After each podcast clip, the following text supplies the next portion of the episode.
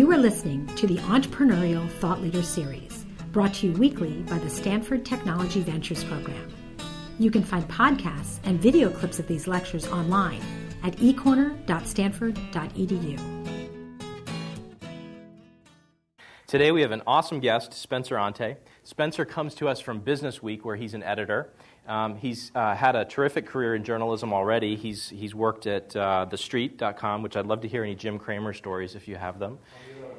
Uh, Wired, uh, the New York Times, among many other publications that he's written for. Spencer's uh, latest book, or uh, his current book that caused us to invite him to Stanford, was Creative Capital. And it's the story of George um, Doriot and the birth of venture capital as an industry. Terrific book. Um, Spencer's going to talk a little bit about his book and his research, um, and uh, we we probably should uh, acknowledge or admit in advance that you actually uh, went to Cal at one point in your career. So uh, we, we in acknowledge we in, in advance we forgive you. Um, but uh, so please help me uh, welcome Spencer to Stanford.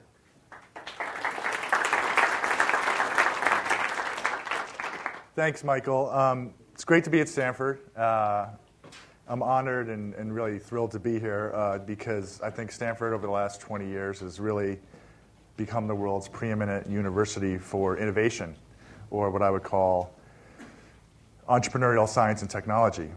And you think about all the great companies that have come out of Stanford uh, in the last few decades uh, Cisco, Yahoo, Google, uh, to name a few of the more prominent ones. Uh, most of you know that probably because that's probably one of the reasons why you wanted to come to school here. So I'm pleased to be speaking here because of the connections also between Stanford and the guy I wrote about in my book, George Doriot. Um, you know, Doriot, in a sense, pioneered the entrepreneurial economy. That's why I wanted to write this book, was because I felt that he was this leader the prophet of the startup nation that we all live in today. And in a sense, he handed the ball off to the West Coast. And that entrepreneurial economy, you know, obviously was taken to new heights and new levels in Silicon Valley. So, in fact, in the last part of my book, I chronicle the rise of Silicon Valley and the instrumental role that Frederick Terman, uh, who some of you may know, was a legendary Stanford professor and provost, who was really like the key player in the creation of Silicon Valley. And I think Terman and Doriot were kindred spirits in a lot of ways. And Terman essentially stole the playbook that was pioneered at MIT and adapted it to Northern California and I think that playbook had one sort of central uh, feature, which was that you, you, know, creating a university that excels in the sciences and technology and forges a, a, beneficial and close relationship between the academic world and the commercial world. And you know, I was talking to one Stanford professor recently, uh, Rajiv Motwani, and we were talking about this, and he said, the way he put it was, the university does, does not look down on commercial aspirations. And I think he nailed it there. And you know, I think not only does this benefit the economy, but it also benefits the school because the things that he's picking up on outside, he incorporates back into the classroom, and it's a sort of um, osmosis thing that goes on, and it's, it's, it's mutually beneficial. So, what is my book about? Some of you may have picked it up, I'm sure most of you haven't. The thesis of the book is that in the second half of the 20th century, the US experienced a profound transformation in which our society was dominated by large corporations such as U.S. Steel, uh, Standard Oil, General Motors. Uh, it shifted to a nation driven by more nimble uh, venture capital-backed startups such as, uh, you know, Digital Equipment Corporation, Intel, Starbucks, Google, countless others. And the person who led that transformation, more than any one individual, I argue in my book, was George Doriot. So that's why I wrote the book. Um, Doriot had a lot of great little catchphrases that he coined over the years, the sort of Nietzschean aphorisms. This is actually one of my more favorite ones. It's a little early in the day to be talking about whiskey, but um, it's good, good advice to keep in mind. Um, you know, in 1946, most people think venture capital was created in the West Coast, but it actually wasn't. It was created on the East Coast, and it was created after World War II. And Doriot became the president of American Research and Development Corporation, which was one of the first venture capital firms. It wasn't the, the only venture capital firm, there were actually a few others. Uh, the Rockefellers had a firm, J.H. Whitney. But what distinguished Doriot was that he was the first guy to start raising money from non family sources, i.e., he was raising money from uh, you know, more than just wealthy families. And this is really significant because it greatly expanded the amount of capital that entrepreneurs could tap into. And so, it, it, in a sense, it, you know, and I argue, it democratized a very clubby world and, and benefits us all. Um, of course, there was a lot of skepticism about this back in the day. Now we all take it for granted. But uh, the famous inventor, Charles Kettering, predicted that ARD would go bust within five years. But Doriot proved him wrong over the next you know, three decades. ARD financed over 100 companies on its existence, uh, many of which became huge successes in their fields. Um, companies nurtured by ARD include Digital Equipment Corporation, its most successful investment, but also a number of other great companies such as Cordis, the medical device maker, and the technology manufacturing company Teradyne. So I came to see Doriot as, in a sense, the leader of a social movement that, um, you know, and he exerted his influence. He was through his not only his venture capital firm, but he was a very public figure.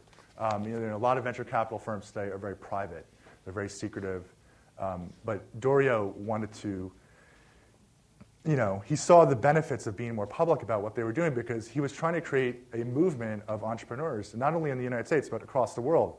And he did this through his writings, through his speeches, through um, the annual meetings of ARD, which was sort of like the first high tech trade shows. He would invite people and the public to come in, and they would show off all their companies, and you know, created a lot of interest in the media.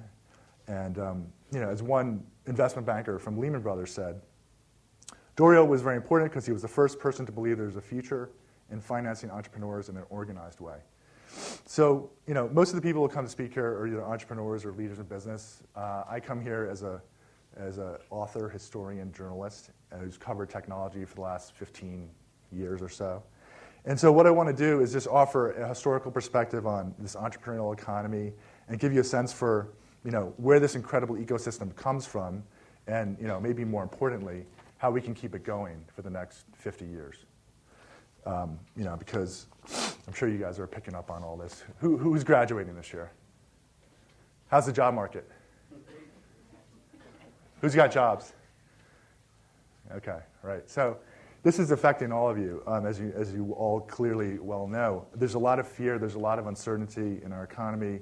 You know, it's the greatest recession since World War II, maybe even since the Great Depression. People say our animal spirits are repressed. We have to find a way to revive them. Um, and you know, how are we going to do that? You know, there's a cover story in this uh, week, weekend's New York Times magazine that's basically said Silicon Valley was dead, um, or at least it wouldn't be able to create enough jobs to help get us out of the recession. I, you know, I completely disagree with that. I'm, I'm actually, I have a contrarian view. I, am pretty optimistic about what's going on, and I think the Valley will play a key role in helping us get out of this. And like it always has in the past. Um, and I hope you know my remarks explain why. So, one thing I want to do is just you know give like a brief reading or two from uh, from the book, and then I'm just going to sort of expound on I think the significance of, of you know what, it, what the themes of the book and how it relates to today. So, a lot of people are talking about the Great Depression today, and so there's actually a whole chapter in my book on the Great Depression. I just want to read you a brief excerpt from that because I think it really says a lot about what we're going through today.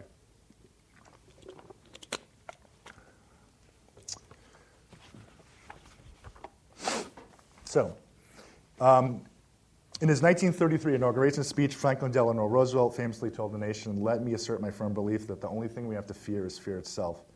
Thanks to Roosevelt's bold and firm leadership, the U.S. was no longer in the fear of dissolving into revolution or anarchy. But although unemployment had declined and the economy advanced steadily throughout Roosevelt's first two terms, the New Deal failed to completely pull the U.S. out of the Depression. The median joblessness rate during the New Deal was what? Anyone want to take a guess? Unemployment rate during the New Depression? 20.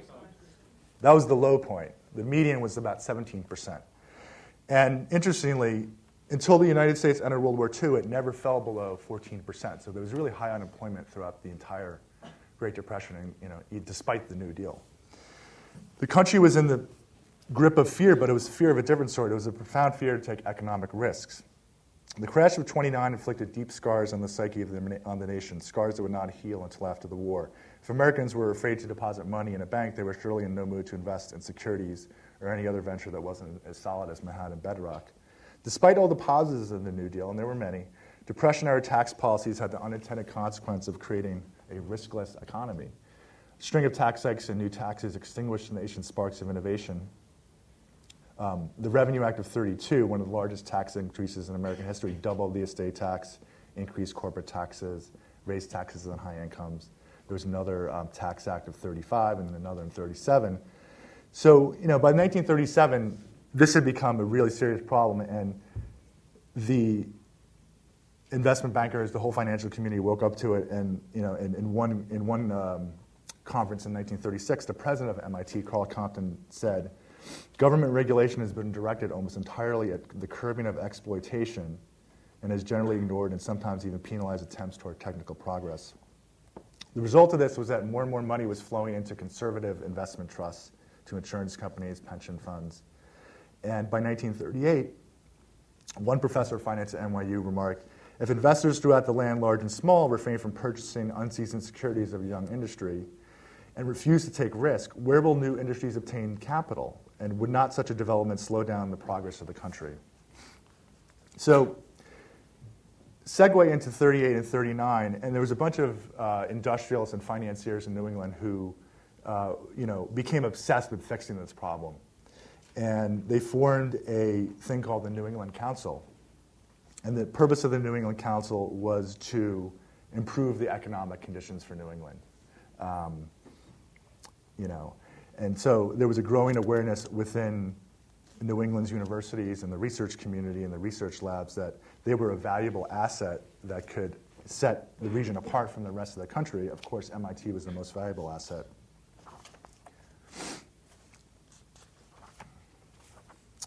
Um, so the New England Council met and they formed this one committee. It's called the New Products Committee. Convened its first meeting to discuss the results of research. One, one part of the committee concluded that although capital existed for new ventures, there was a need for an organization and a technique to appraise opportunities for specific enterprises. George Doriot, who was part of this committee, said the great need is for technical analysis of situations in order that venture capital may proceed with a reasonable degree of insurance. Um, so these guys formed this committee, and then history threw a wrench in their plans. They were all set to finance these companies, and on May 10th, Germany invaded Luxembourg, Belgium, the Netherlands, um, and they all realized that, you know, this was this was not going to happen. Um, the United States was facing a graver risk, global fascism. She needed to devote all her energies to fighting the war. Still, the experience of this council and related ventures taught these pioneers one important lesson, which was it might not be a good idea to have a company with only a small enough money to find and study projects and then to pass the hat around for more money. A company should have its own capital, they concluded. That way, it would be insulated from events outside of its control. So, I just wanted to share that one little thing with you because I just think it, it shows a, a, few, a few things. One is that the government you know, can play a big role in either stimulating or repressing innovation, and I think we're seeing that again today. Um, during the Depression, obviously, the government, I don't think, did a great job of stimulating entrepreneurship. And to a sense, that made sense. There was bigger fish to fry. They were trying to get the economy back on its feet. And the focus was on bigness, on you know, big government agencies, big government funding, and they really overlooked the importance of the small. Now, the war happened, and the ironic thing, and one of the things that I concluded in my book that I thought was pretty interesting, was that, in a sense, World War II delayed the formation of, of, of the startup nation, but in another sense, it, it, it was better for it in the long run because what happened during World War II, I argue, was that George Doriot, in particular, learned how to become a venture capitalist during World War II. And I know some of you might say, well, how's, you know, how, how, do you, how does big government learn how to become a venture capitalist? Well, what happened was is Doriot became a brigadier general in the American Army, and he was in charge of uh, research and development in the Quartermaster Corps. And the Quartermaster Corps is a part of the Army that basically provides all the soldiers with the equipment, the gear, everything the soldier wears or takes out into the into the, into the, into the battlefield is made by the quartermaster.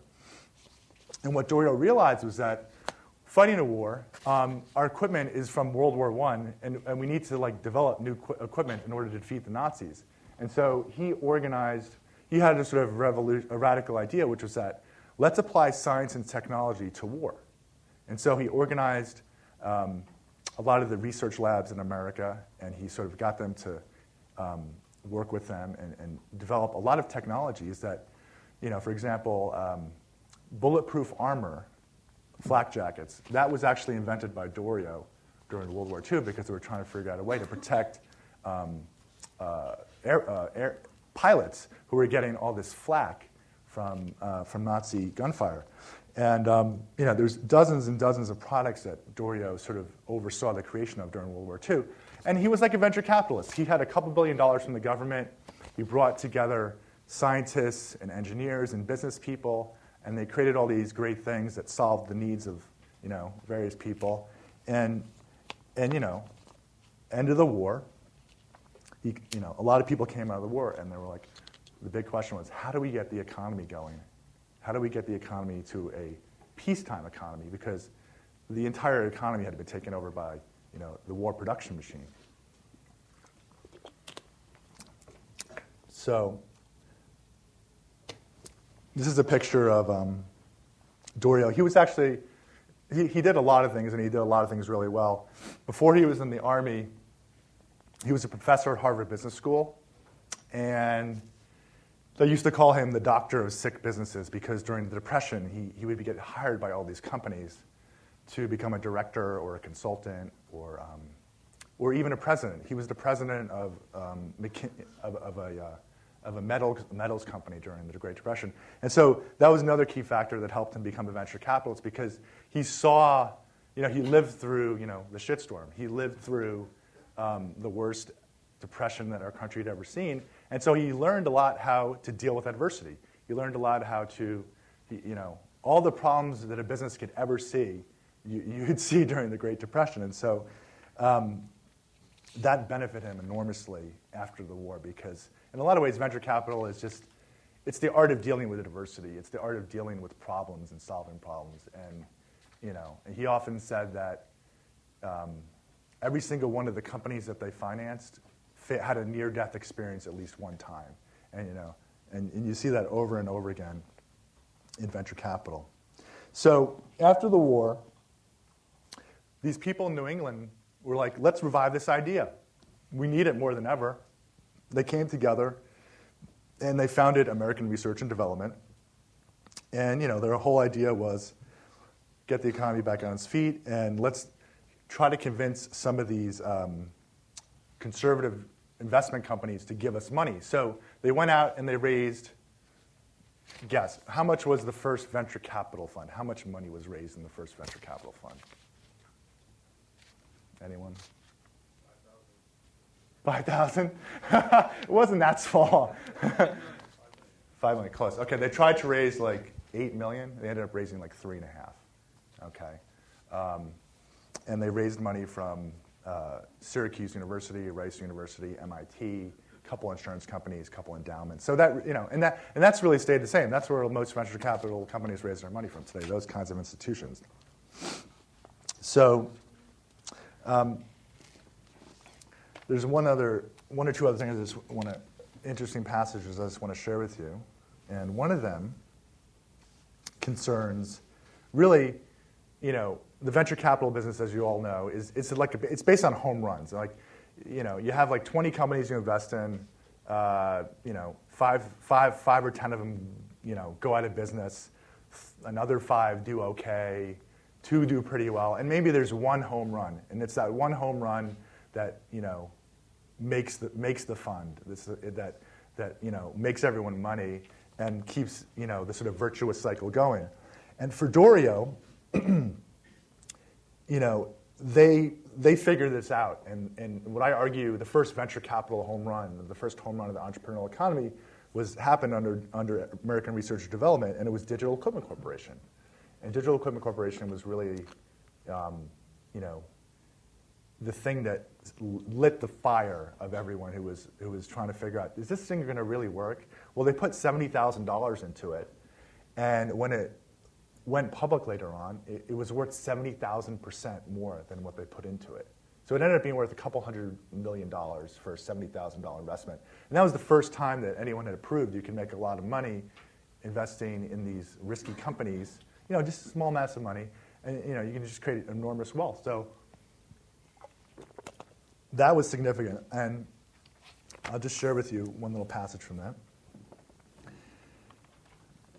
The annual meetings of ARD were always festive affairs. Over the last 20 years, Doriot had transformed a normally sedate event into a three ring circus where entrepreneurs could network, trade ideas, and show off their wares to hundreds of stockholders, uh, friends, and phony members of the press. But ARD's gathering in 1966 was an unusually raucous occasion. Um, pressure had been growing on Doriot to address problems of the U.S. Securities and Exchange Commission and to take public its rising star, Digital Equipment a Massachusetts startup that had spearheaded the market for mini computers. The SEC had begun to question a number of ARD's practices, including its issuance of stock options to officers and the seemingly rich valuations that ARD placed on the small private companies it financed. On the meeting's first day, Doriot took on the SEC, highlighting the rigorous process by which ARD sought to value these young companies. Our valuations, when securities are, are not traded, are worked out very carefully, he said, with a great desire to give stockholders an idea of trends but also an obligation not to give false hopes. It was a convincing argument, but one investor did not buy it. Otto Hirschman, who owned 100, or excuse me, 14,600 shares of ARD stock, stood up and criticized the company's management for the first time in its history. He argued that ARD treated its stockholders unfairly by undervaluing the company and not paying out enough in dividends. Quote, a new board of directors should be elected to better represent the interests of all stockholders, declared Hirschman. The stock's worth 150 bucks a share, he said, if we had another board.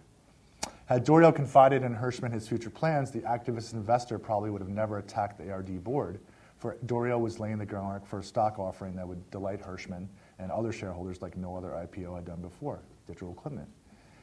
In the fall of 65, Doriot had already secured an underwriter. On a trip to New York, he persuaded Longstreet Hinton, love that name, an ARD director who was executive vice president of the Morgan Guaranty Trust Company, to buy 20% of the offering.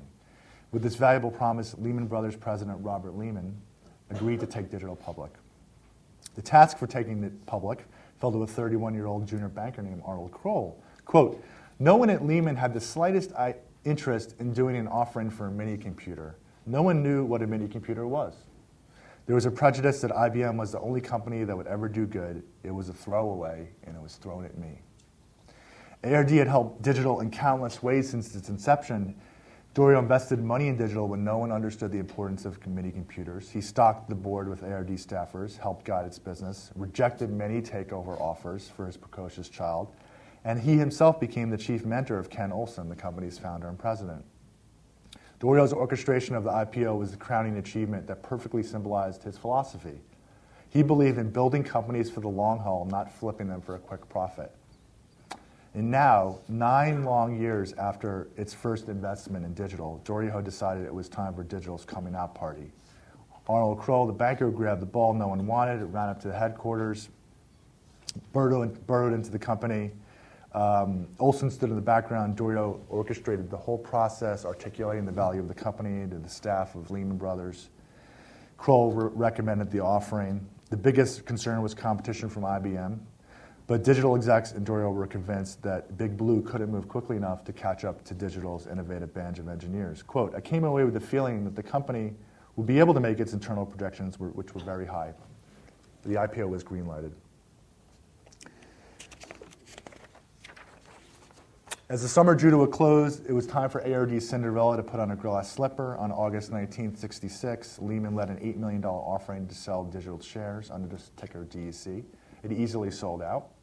In nine years, ARD's $70,000 investment had skyrocketed in value by a factor of 500 at that time to 38 million, validating Doriot's vision and improving the short-sightedness of the SEC. But there was no celebration inside the wool mill that served as digital headquarters. Quote, I don't think anyone viewed it as a way to get rich quick, said Winston Hindle, a digital exec. It was a quiet sense of enthusiasm and pride. After the IPO, Digital offered stock options to a wider group of employees. Many of them took advantage of that. But the shares got dragged down by the falling stock market, bottoming out at about $17 after it went public at 22.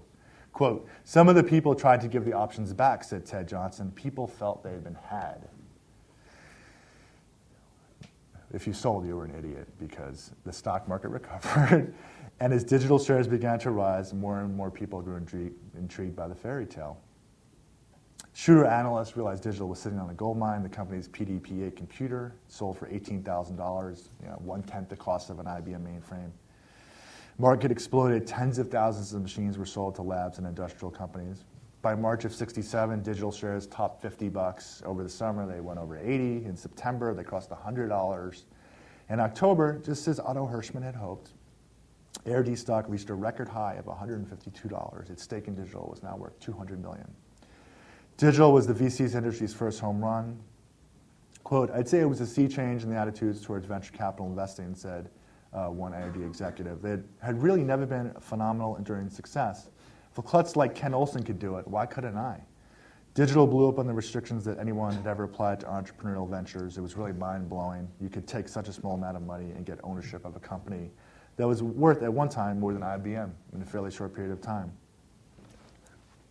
Doriot was very important, said one investment banker, because he was the first one to believe there was a future in financing entrepreneurs in an organized way. So I just wanted to share that story because it really symbolizes this guy's philosophy, which I think is starting to come back in vogue right now. You know, we've had the situation where it was the easy money, you know. I mean, money was so, it was like capital was flowing like, like crazy. And, and, and, now, you know, capital is, is one of the scarcest resources, you know, around, and people are desperate to get their hands on it. So, some of the lessons I think we can learn from this. Um, too late to follow this advice, but one of the things that Doriot always said was raise money when you don't need it, right? Because when you need it, you're least, you know, you're least um, probable to get it. So, um, but think about that during the next downturn, because I'm sure there'll be another one before your career's over. Um, another uh, lesson, you know, go big. One of the big insights of Doriot was the riskiest part of the investing spectrum is, is often the most rewarding, not from just um, a monetary point of view, but from a psychic income point of view. Um, you know, I'm not saying investors should focus purely on early stage ventures, but I think today many VCs have become too cautious, and you know, it's like they're not really venture capitalists; they're more like uh, caretakers, or they're like uh, pension fund managers in a sense, you know. And I think that's a problem. Um, another another thing, which is is hard to do in these times, but I think it's important, is stay optimistic. Um, you know, Doriot often said one of the assets we have and one of the reasons people want to work with us is because we can cope with adversity. We understand that every good and worthwhile thing in this world is a result of a struggle. One has to learn how to live with problems, accept them as opportunities to handle them more successfully and more competitively than other people would. Um, be patient. I, I mentioned that before. Um, this is more important than ever uh, since we're not in the boom era mentality. Um, you know, digital took nine years to get take public, I, and that's going to become that is the norm right now. Actually, it might even become longer. So get used to it. Um, but at the same time, you know, a lot of people think this is a bad thing. I don't necessarily agree with that. If you're building a company for the long haul, if you're building something of value that um, you know fulfills the needs and, and desires of, of, of, you know, of consumers or businesses, you know, you're gonna get a payoff. You know, um, if you know, Doriot always said financial returns are the byproduct of hard labor and not the end goal, and I think that's a really big insight. Um, the upside of that, of course, is if you continue to build a company of value, when the capital markets do open again, your exit's going to be larger. So it's, it's not, it's not a, um, a zero sum game. Um, it's also why, you know, and you never hear this today, but he referred to companies as his children, right? Doriot actually didn't have any children himself, so I think he sort of um, projected some of those uh, desires of parenting on the, on the entrepreneurs that he worked with. You know, sometimes the entrepreneurs didn't like that, sometimes they did. Um, but I think it says a lot about how much he cared about these companies, right? Um, quote, when you have a child, you don't ask what return you can expect from your child. Of course, you have hopes. You hope your child will become the president of the United States, but that's not very probable. I want these guys and these ladies to do outstandingly well in their field. If they do, the rewards will come. But if a man is good and loyal and does not achieve a so called good rate of return, I'm going to stay with him. Some people don't become geniuses until after 24, he said. If I were a speculator, the question of return would apply, but I don't consider myself a speculator, in my definition of the word, constructive. I am building men and companies.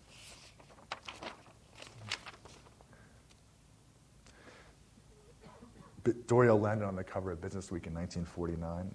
I'm happy to say that our magazine saw the importance of venture capital 50 years ago. Um, this is one of my favorite quotes. Doriot, um, he was a kind of, you know, he had a big ego, but he was also really humble in a lot of ways. And, you know, and I think this sort of speaks to the humility of him that, you know, wherever he worked, whatever he did, when he was in Harvard, when he was in the military, when he was in venture capital, he always bucked the, the sort of prevailing system, you know. So, you know, during World War II, um, everyone thought the U.S. Army was, was on the verge of defeating the Nazis. Um, uh, and then the Battle of the Bulge happened, and the war went on for like another 12 to 18 months. Doriot knew, knew that was going to happen, and so he was getting orders from the field from, you know, the President Eisenhower, cut back on production, all right? Because the war's coming to an end. We need to convert the economy to peacetime economy.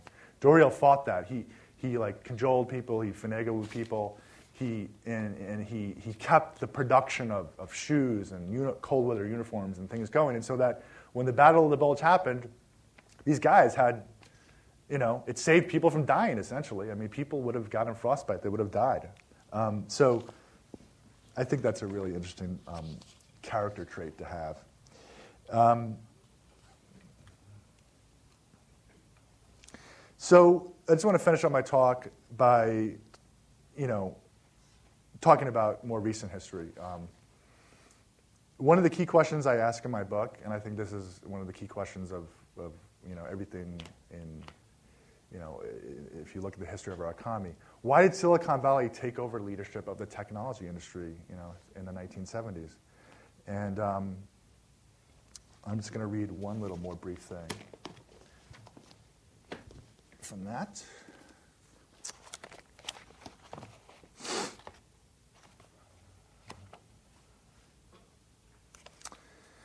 Today, many financiers and entrepreneurs assume the West Coast always dominated the VC business. They simply don't realize the industry was pioneered by ARD and a few other uh, firms in the Northeast. The rise of the West was far from predestined and was not even obvious to the industry's movers and shakers more than 30 years ago. So, why did Silicon Valley take over? Part of the answer, I argue, is in geography and history. In pre World War II America, the Northeast enjoyed a regional advantage based on its technological and financial superiority if you think about it. MIT was the top um, science and technology university. Harvard Business School was the leader in business education, and New York was obviously the financial capital of the world. So you put all those ingredients together, gives you, uh, you know, goes a long way towards explaining why you know the Northeast was the leader in entrepreneurial um, technology. Um, also, after World War II, uh, the regional advantage was increased because Boston became the epicenter of military research and development. Other than the Manhattan Project, I would argue, MIT ran the two most important government research labs of the mid 20th century. One was the Radiation Lab, which invented radar, and the other was the Lincoln Lab, founded in 1951 with funding from DoD, and that was the lab that actually gave birth to Digital Equipment Corporation because Ken Olsen was an engineer at the Lincoln Lab who developed the technology for the computer while working for the government. But in the 1960s, the West Coast began to take over the tech industry. A hospitable climate and a greater acceptance of ethnic diversity certainly gave the West an edge in attracting creative talent. Higher education was the key, though. The University of California and California Institute of Technology by then had gained a reputation for cutting edge research in science and engineering. Much of the credit for the creation of the Valley, though, goes to Frederick Terman, um, the provost and professor of engineering.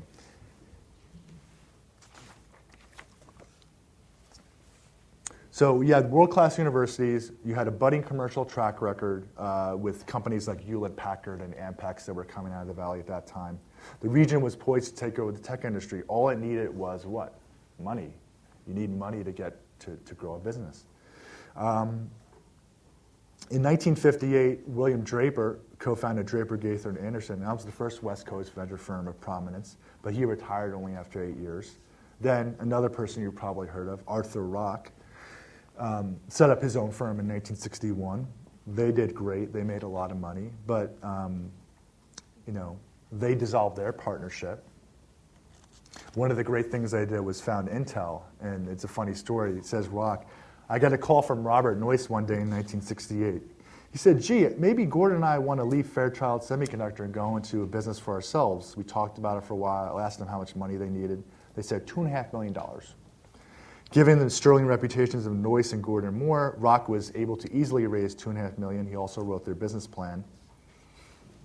People knew, people knew Noyce, people knew Moore, They were anxious to invest. But they dissolved their partnership. So if the West Coast was going to really take over the VC and tech industry, it needed more, a bigger pool of capital and venture firms. Well, what happened? All these firms started popping up in the late 60s and early 70s. Gib Myers, part of the Mayfield Fund, co-founded in 69, said the entire VC community at that time, quote, would meet at the Mark Hopkins Hotel for lunch. It was about 20 people. It was very small. And then in the early 70s, the, the movement, I argued, reached critical mass when all these partnerships sprouted up. Besides Mayfield, there was Sutter Hill Ventures, there was Institutional Venture Associates, started in 1970. And I would say among all these firms that sprouted up, there were two, two, two in particular that distinguished themselves from the pack. You know, who were they? I mean, Kleiner Perkins, I think, was one of them they raised their first venture fund. So the first venture fund was $3.5 million in 1946. How big was Kleiner Perkins' first venture fund? 100 million? 15? $8 million. So, you know, it's like 30 years later, and they only raised a fund that was like, you know, twice as big as, you know, the first one.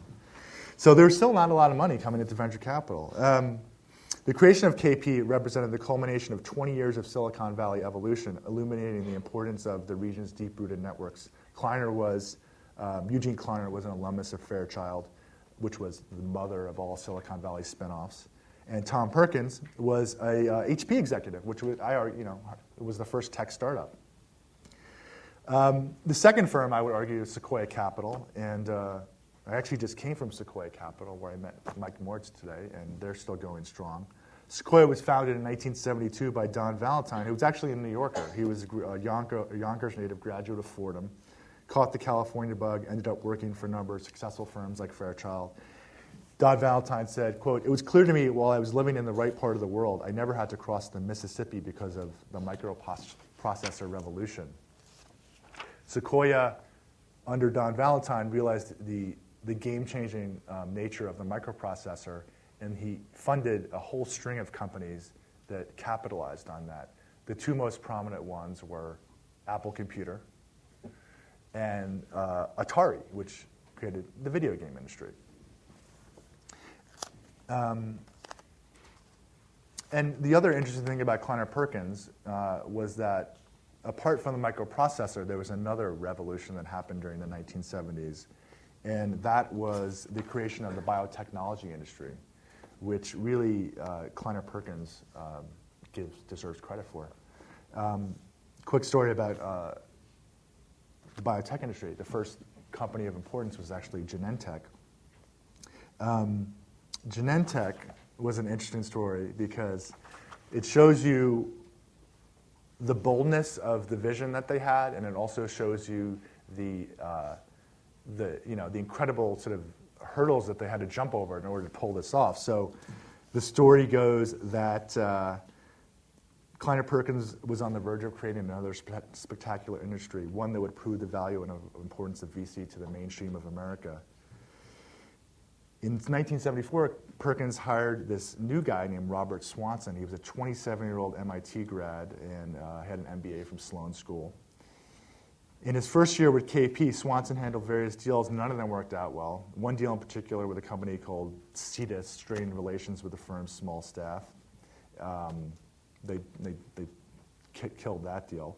Um, they were trying to convince the guys at Cetus to tackle the more ambitious challenge of splicing genes, a new frontier of medical technology.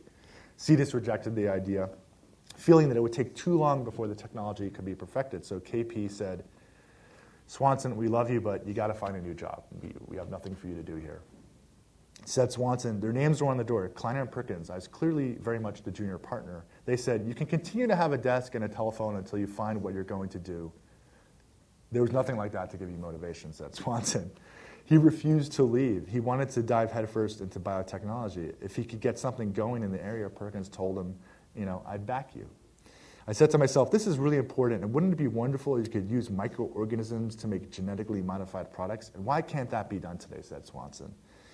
He started cold calling people to learn all he could about the field. One name stuck in his craw Herbert Boyer, a 40 year old biochemistry and biophysics professor at UCSF, who developed an ingenious technique to engineer drugs by splicing DNA from one organism into the genes of another. In 76 of January, Swanson dropped by Boyer's lab and the two re- retreated to a nearby bar to hash out their ideas.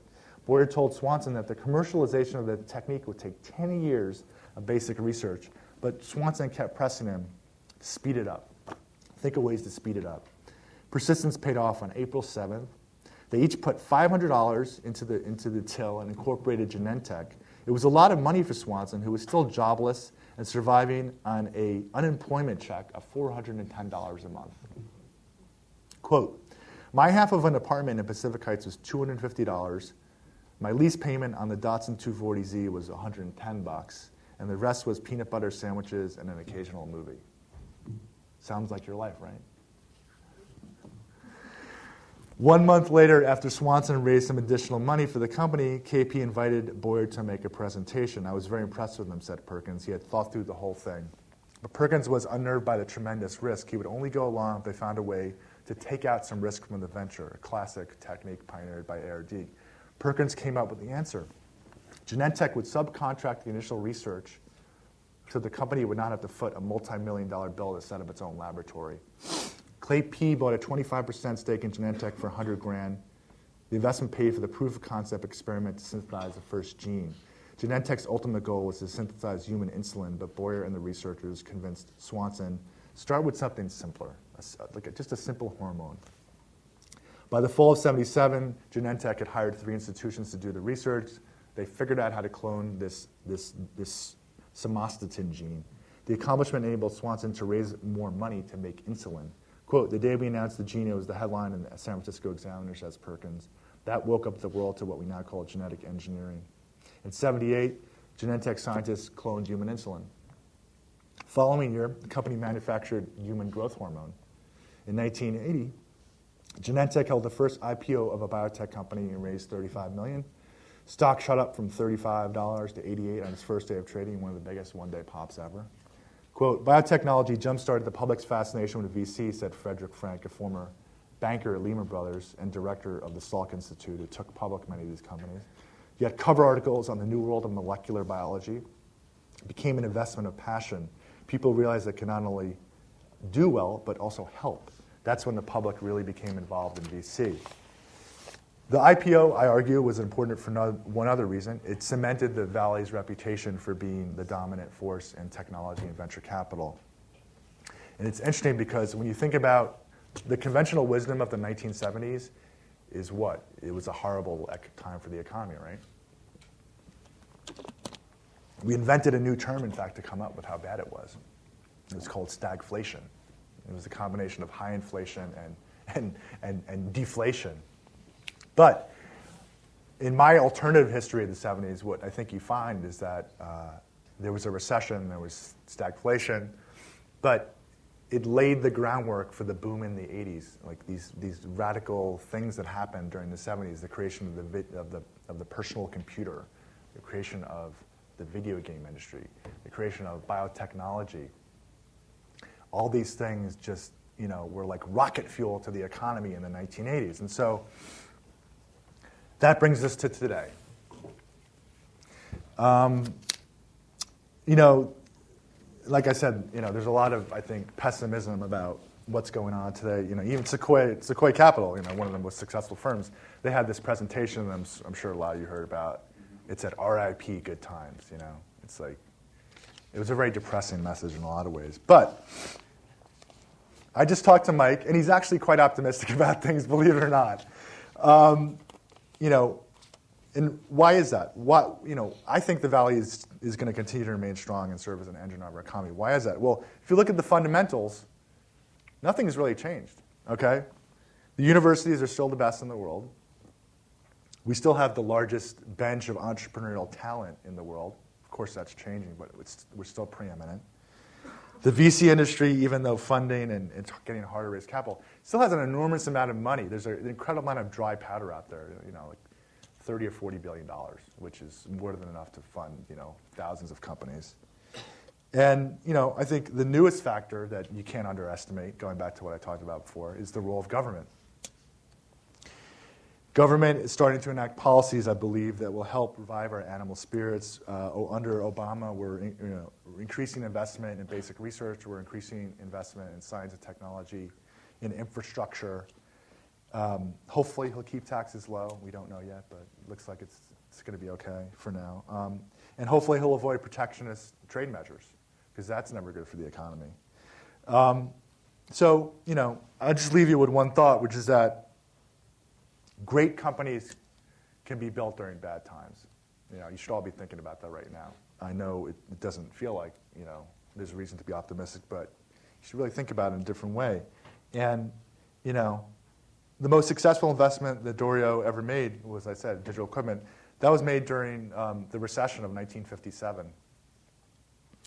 Um, there was another recession in 1960 and 1961. That was actually the most active year in ARD's history. They invested in like 15 companies that year. So, you know, on the whole, I'm hopeful that, you know, we'll get our mojo back and, you know, we're at a crossroads. And, you know, not to put a lot of pressure on all of you, but I think, you know, a lot of it's up to you to help, you know, bring, bring, it, bring it back because, you know, you guys are going to, you know, hopefully come up with the, the great ideas and the great technologies and, and, and you're going to create these great companies that are, um, you know, get us back and, and bring back the good times. So um, good luck with that, and thanks for having me to talk here. I appreciate it.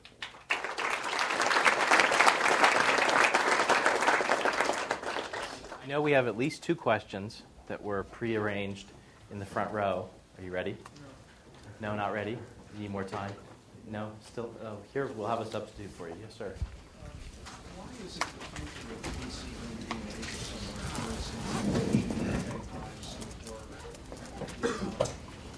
I think that you know it will be there. I mean, there's no question that there's a globalization of you know not only the entire economy but venture capital is part of that globalization. You know, I was, like I said, I was just I talked to Mike Moritz today. He went to China eight times last year. You know, I mean, most people don't go anywhere eight times. you know, he went to China eight times last year, and so you know a lot of the money is flowing into China, into India, into other emerging markets, and you know one of the one of the great things that George Doriot realized, he said, creative creative ability knows no boundaries, right? So it's up to us, the venture capital industry, to seek out that creativity wherever it is and try to like, capitalize it and to help these emerging nations um, you know, become full-fledged members of the global economy. Because it'll help us too. It'll create, it'll create markets where it'll end up you know, purchasing products from, from our economy. And, you know, and I think it, it, will be mutually beneficial in, in, for the most part. I'd ask the folks with questions, just speak up really nice and loud, and if Spencer, you wouldn't mind just repeating just the question so that everybody can hear. Sure. So uh, you made the remark that most VCs become kind of like pension fund managers. And uh, I would actually argue that the Series A is now the third round of fin uh, financing for a company.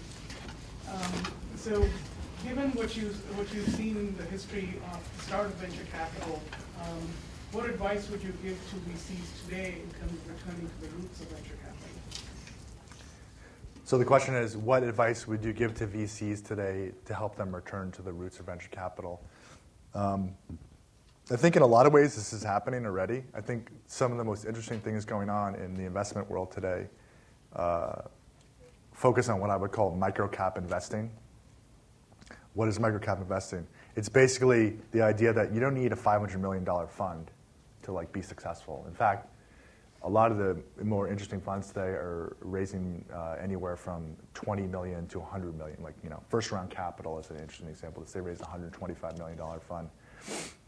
They're, you know, they're doing seed stage deals. They're investing $500,000 in companies, and they're, uh, and you know, it's smart because the big guys, as you probably know, a lot of them, the, the economics of the industry don't work for, for, for making invest, small investments anymore because they don't move the needle right? So that's opening up opportunities for some of these newer guys.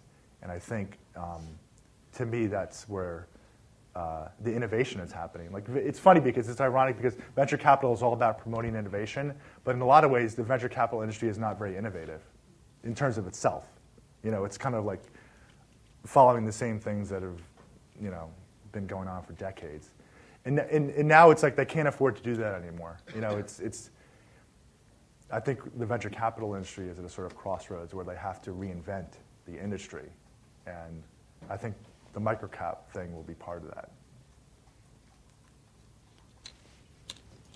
Um, you mentioned the uh, figure 30 to 40 billion dollars of dry powder sitting in around the venture capital.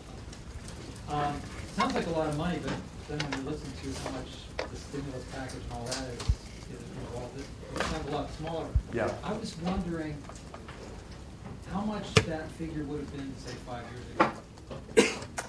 The amount of money that's uninvested but raised? Yeah. Um, it probably wouldn't be that much different. Probably it would be, uh, you know, the venture capital industry has been on a steady uh, growth path in terms of the amount of money that's been raised in, in the last five or six years. So, but this year, obviously, it, it's the first year that's fallen and since like you know 2003 or 2002. So, the, I think last year, um, 30 billion dollars was was raised, and this year, I think 27 or 28 billion dollars was raised. But obviously, new money is going out the door all the time. So it would probably be like another 10 or 15 billion dollars less. But um, you know, to your point about the stimulus, you know, the stimulus is, is obviously it's a different animal. I mean, you're talking about giving a shot in the arm to the, entire United States economy, which is $13 trillion. So, you know, you're going to need a really big number to, to, to, to, make that happen. But, I mean, my, my basic point, though, is that in terms of innovation, innovation doesn't require, you know, a whole ton of money. It's more about the ideas and the people and um, the execution. That's more important. Well, do you get the sense then that VCs, I mean, with this money, they're waiting for something to happen? Are they waiting for the, the market to do something? Or, I mean, it sounds like. I don't know what they're waiting for. I think you know what they're waiting for? They're waiting for things to go back to normal, right? Which I think is a mistake because I don't think when we get out of this, it's, it's never, it's not going to be the same. There's going to be a new normal, right? The new normal is not going to be, um, you know, pre-revenue companies doing you know three million dollar rounds, getting three hundred million dollar valuations. It's just you know it's just it doesn't make sense. It never made sense. It only makes sense when there's a glut of capital, and we're not going to have a glut of capital for a long time. So I think a lot of people are waiting for things to return back to normal, but the people that are doing that, I think, are not going to succeed. I would suggest to you that it's until the rounds of mergers go through that you're not going to see a lot of capital in the market because if I'm an investment banking firm and I can put up $20 billion and take 7% of that, why should I open the gate up for some small companies to come through? Because that means that these new assets that I have, these companies that I've worked with to create larger and larger companies, can buy those companies right up. So there's a fundamental tension between the venture capitalist getting its money back out and an investment bank which would much rather see these this round of mergers go through. So you know, it's one IPO last year, and there's not going to be that many this year. And the reason why they're not going to be that many is that gate's closed. So it doesn't matter how hopeful you are of a small company, you go get you get a round, and you use it up. And always, the next round is dependent on whether or not you could actually see some exit for that. If those exits aren't there, people are going to be just going in circles.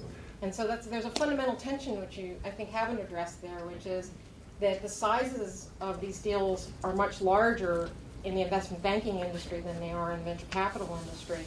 And nothing's going to happen until they're finished with that round of mergers. Um, okay. You make some good points. I definitely agree that the lack of IPOs is a huge problem. There's no question about it. But you, get, you, you have to think a little bit more long term, okay? I mean, the capital markets are not going to remain closed forever. I mean, it's just, They won't be closed forever. Yeah, They're and not going to be opened up until this round, this, this next round of mergers goes. well, I, I don't agree with that actually. I I think there's a lot of factors that will determine whether or not the capital markets are going to open. I think the biggest factor is not M&A. The biggest factor is, is confidence in, in, our, in, in the economy. Okay, people right now have no confidence in anything. They, I mean, Microsoft just reported earnings. They're not even giving you guidance on what their earnings are going to be, which they've never done before. They have no visibility into the future, right? And so until things like settle down and people can get some confidence that they know where things are going, you know, the capital markets are going to remain I'm closed. I have confidence I'll make seven percent on that transaction. That's a big transaction. It takes me a lot less time to do it than it does. You have confidence you're going to make, but no one wants to buy that transaction. That's my point. The invest, the people well, who, not the- Pfizer, Pfizer just raised, is raising twenty million dollars with five investment banks. right. But what I'm saying is like nobody wants to buy IPOs, right? Right, The public exactly. doesn't want to buy There's them because, well, that, that's my point. The reason is they don't have confidence that small companies can succeed in today's market because of all the issues that they're facing. I mean, even big companies, it's like they're having tons of problems. So um, you're right, the exit issue is huge, but I think the exit issue is eventually going to solve itself, is what I'm saying. And that people who are thinking long term will continue to invest in these companies so that when the markets do open up, they're going to be positioned to take advantage of it. So, as is usually the case, we have way more great content than we have time. So let's uh, end the session now with a big thank you from BASES. All right, thank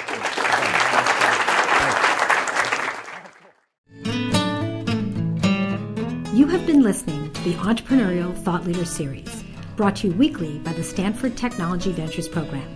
You can find additional podcasts and video clips of these lectures online at ecorner.stanford.edu.